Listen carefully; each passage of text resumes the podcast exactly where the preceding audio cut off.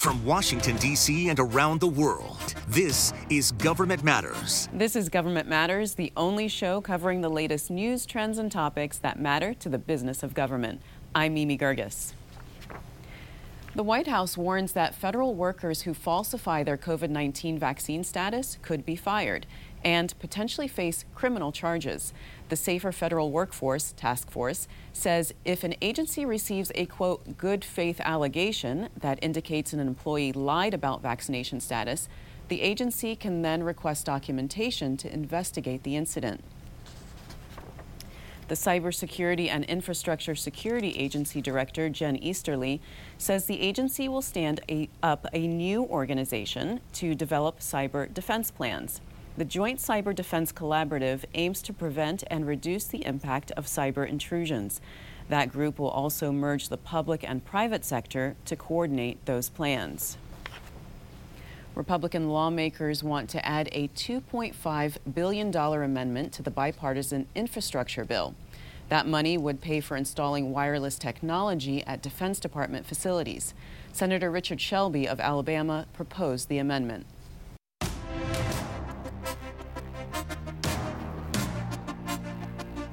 The coronavirus Delta variant has caused some federal agencies to rethink their return to office plans. The Biden administration now says federal employees have to get vaccinated or face strict testing measures. Mika Cross is a federal workplace expert. Mika, welcome to the program. Thank you so much, Mimi. I know things are still very fluid and, um, you know, we, we really don't know what's, what's going on um, specifically, but I wonder what you think Um, employers and agencies can do about worker vaccination status? Yeah, it's it's a really important question. And I think first and foremost, starting with effective and timely communication around what the latest guidance is, as well as the latest expectations and the kinds of workplace flexibilities that are in place to support federal workers as they start to go back to the office, whatever that may look like, because as you alluded to, there is a lot of um, fluidity around the Delta variant and also how agencies are going to consider requiring documentation and tracking and also training of the federal workforce in order to comply with whatever mandate is in place at the time. So what should agencies be thinking about then when developing or revising their return to office plans? I think first and foremost, just as all nationwide employers are considering right now, it's around the impact of worksite well-being and worker well-being. And I mean that both with pandemic-related measures such as P P E and training of the federal workforce and compliance measures with regards to social distancing, mask wearing, and the like, but really a focus on overall worker well-being as it relates to Um, mitigating anxiety and stressors that can really impact agency productivity and mission delivery if not done well. I think it's going to be interesting in how agencies start integrating what the White House is mandating around values-based planning purposes and their latest guidance around worker reentry and worksite flexibility with regards to remote work and other work scheduling flexibilities and how they'll start implementing that on behalf of workers who, you know, are sixty percent reporting more stress and anxiety, and it can really have a, a high impact on how they perform their jobs. Well, I mean, a lot of workers have been working remotely for the last year and a half, and you mentioned stress. Yeah. Well, what can agencies do to lessen that stress when coming back to the office? You know, in the latest Federal Employee, Employee Viewpoint Survey data report, it was clear that those who participated in the F E V S were citing there's both a lack or an area of improvement around, again, strong communication that's frequent and impactful. So number one, communicating issues around, you know, exposure or outbreak rates and also how people are going to keep themselves safe, to also helping to normalize conversations around psychological safety and how we're able to support workers' needs. Um, data from the latest Census Bureau pandemic-related household pulse survey really indicates the impacts of well-being in the areas of stress anxiety, and depression. And those kinds of indicators are hitting demographics of workers, um, for instance, women who are also juggling childcare and parental care and, and caregiving responsibilities at a much higher rate. So I think first and foremost, those clear lines of communication and supportive measures, normalizing the conversation, normalizing conversations around what workers really need and how they're able to bring their best to work, no matter where it's being done from, is going to be a key factor. So how do the new updates that come out of the White House, and of course the Delta variant is surging, we don't really know what's going to happen with that. How do agencies stay flexible with their return to, to office plans, given the nature of this, the nature of the beast, in a, in a sense? Yeah, well, I mean, I like to look at the data, right? So again, back to the latest F E V S and um, telework survey data that O P M and O M B has collected along the way throughout the pandemic indicates that about sixty percent of federal workers have been working um, on a heightened remote or hybrid work arrangement already. And so, you know, as they're making their return to office plans, considering how they can continue to leverage choices and options for workers is really going to help mitigate that, again, impact on productivity as relative to stress and anxiety around uncertainty and the unknown. So it's nice to see the guidance that O P M has issued really focus not just on location-based work, meaning you can have the option to work remotely or on an expanded telework option or on-site premise, but also around all the kinds of flexibilities that the federal workforce has to offer and that might not have been available for workers to participate in as much because of the culture pre-pandemic.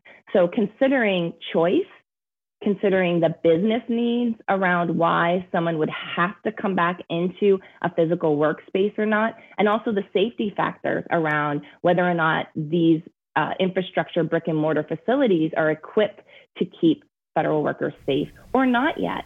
And so starting there in terms of who's been working in this way already and whether or not you can continue offering these kinds of flexibilities would be a great place to start.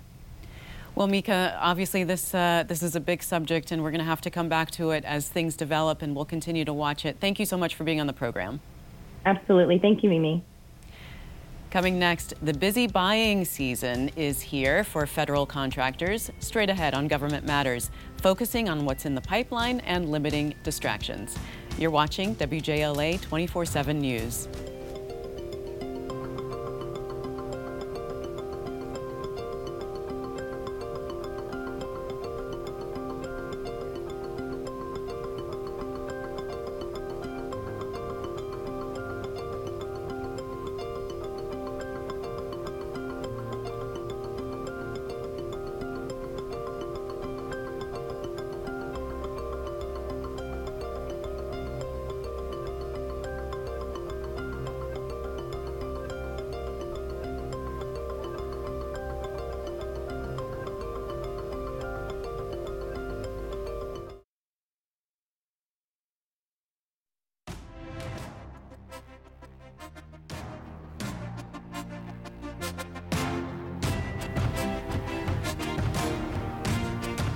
The Senate passed a new bill aiming to expand small business opportunities in federal contracting.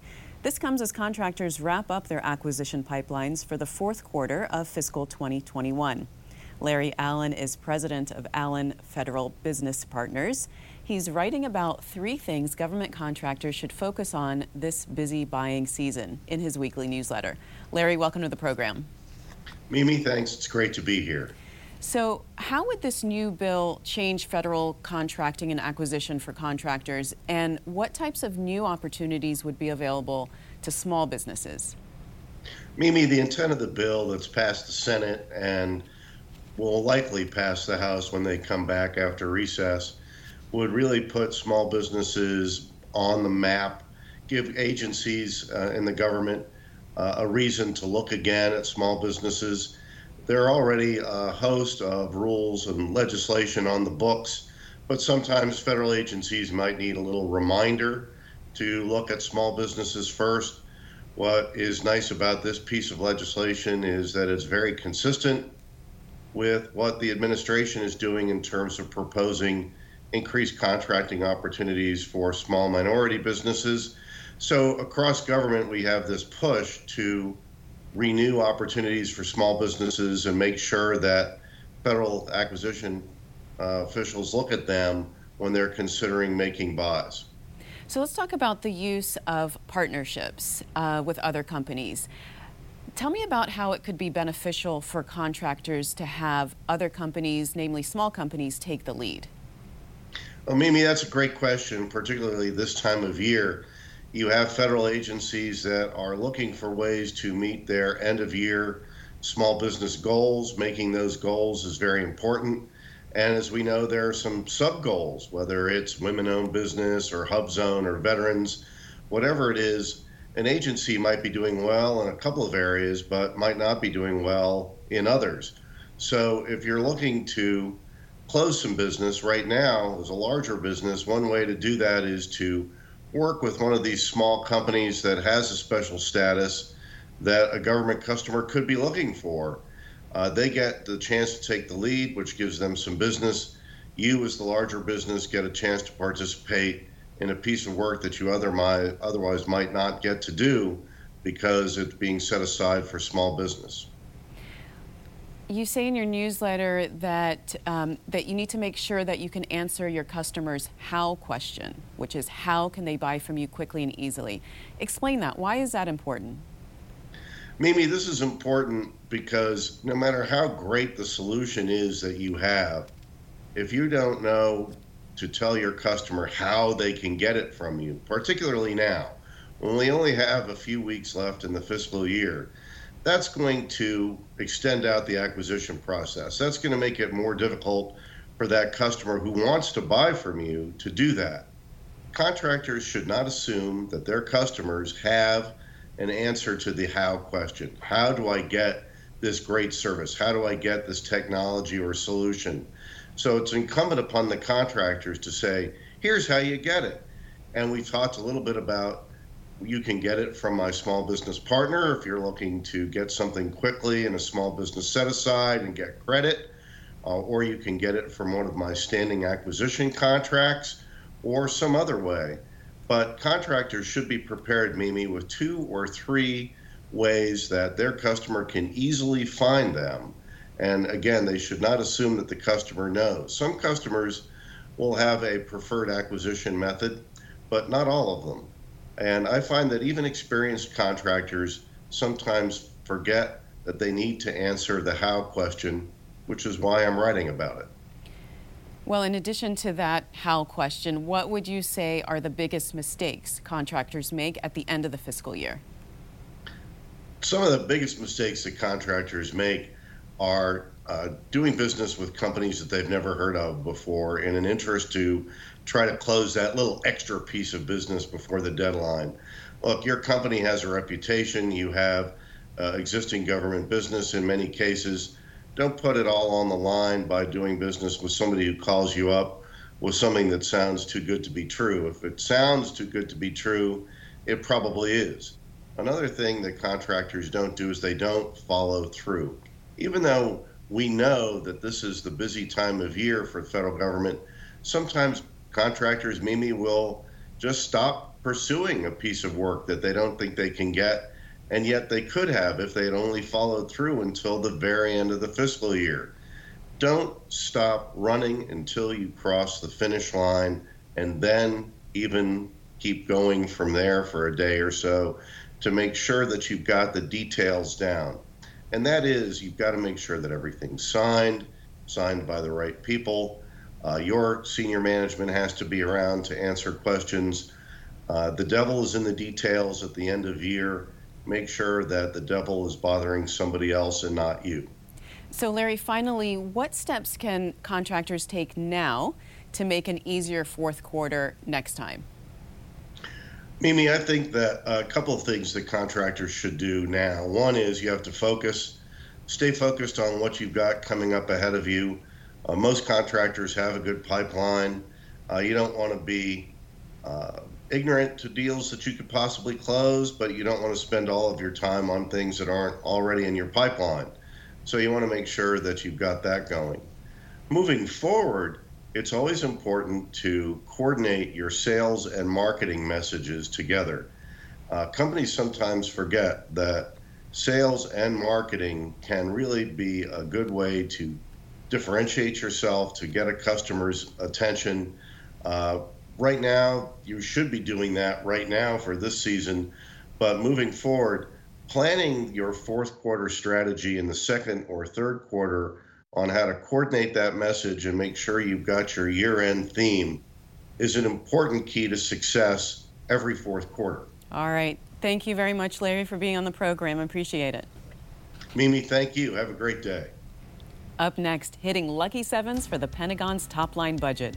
Straight ahead on Government Matters, what's in the pipeline for military spending and where that money should go. We archive every episode of Government Matters on gov matters dot t v. I'll be right back.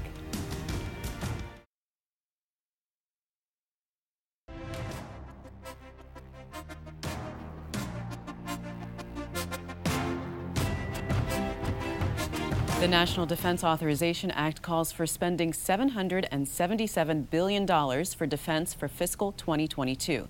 That top-line number is thirty-seven billion dollars more than the budget for this fiscal year.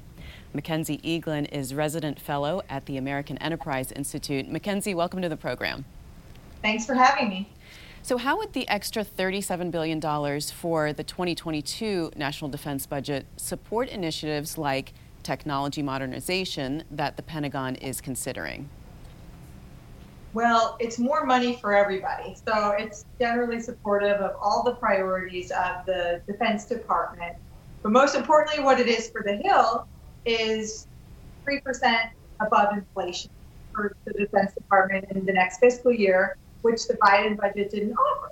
It shows that Congress is interested in funding the minimum required defense strategy. That's what they've been told by, by various military and civilian leadership at the Pentagon for the last half a decade. That's what they need at a minimum to compete with China, which includes technology, and that's the Congress signaling that they're going to, to meet that need, whether or not the White House submits the right. Well, you mentioned competing with China. Let's drill down a little bit on that. How would this budget in particular um, go to challenges, global challenges like that? So, throughout the bill text, well, actually, we don't have the bill yet. It's still private, but we have a summary, a detailed summary of it. And what you find, of course, the common theme is competing better and more strongly, more quickly with China. And the Congress is emphasizing its preference for what they call the specific foreign initiative, and that's primarily designed to compete against China militarily, although, of course, you have to use all your tools of government, but this committee focuses on the military. And they fund a lot more uh, dollars towards that. And specifically, the combatant commander for the Indo-Pacific region, he had an unfunded requirements list, and he gets an additional seven hundred million dollars in what was not met in the previous budget request from Capitol Hill. About how the Pentagon can effectively distribute the budget among the Army, Navy, and Air Force? I think that's the big debate going into next year. I don't think that uh, the Biden administration had time to really dig into that question for the twenty-two submission, nor do I think Congress um, has been interested in taking on being the arbiter of that debate. But what I do think we will see is in, in the twenty twenty-three budget, a significant shift in resources away from some services and bias and preference towards others, particularly the Navy. But I also think it depends on, you know, how much of the extra money Congress proposes will actually get to the Defense Department in the end.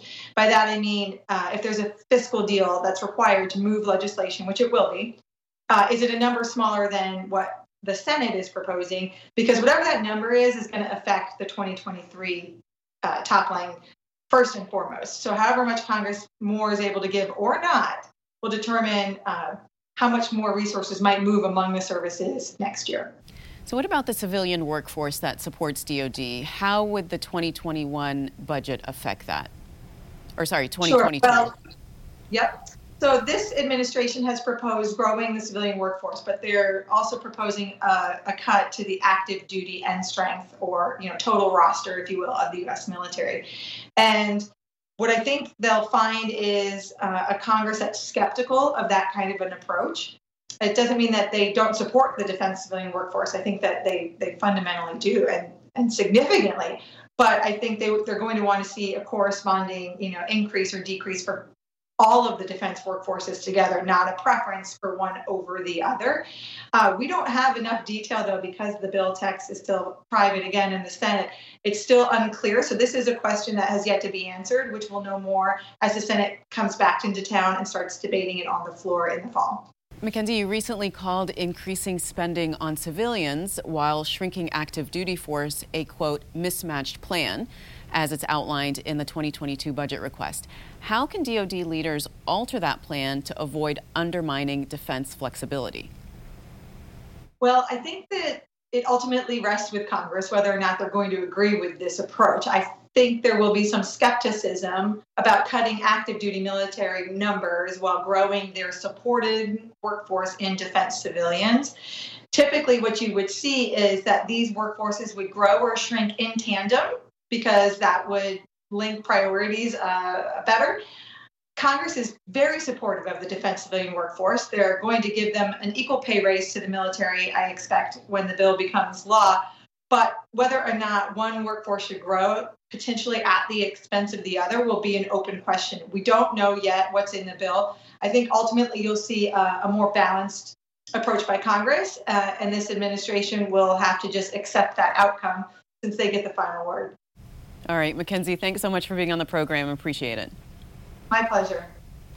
Don't forget, if you miss an episode of Government Matters, it's at gov matters dot t v. And we want to hear from you. Follow us on social media and let us know what you think. You can find us on Facebook, YouTube, Twitter, and LinkedIn. I'm back in two minutes.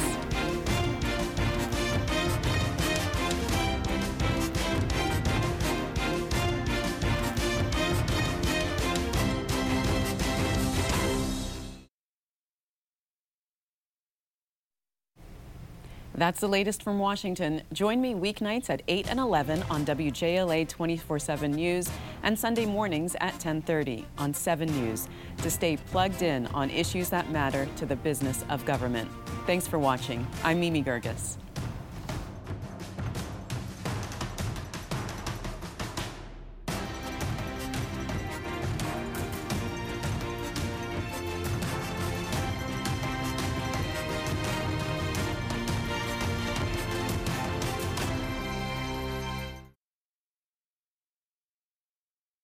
Thanks for listening. Our daily program is produced by Catherine Roloff and Drew Friedman.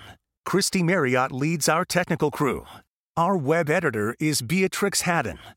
Our director of content is Alan Holmes. Visit gov matters dot t v for articles, videos, and more. Government Matters is recorded at W J L A T V in Washington, D C Copyright Sinclair Broadcast Group.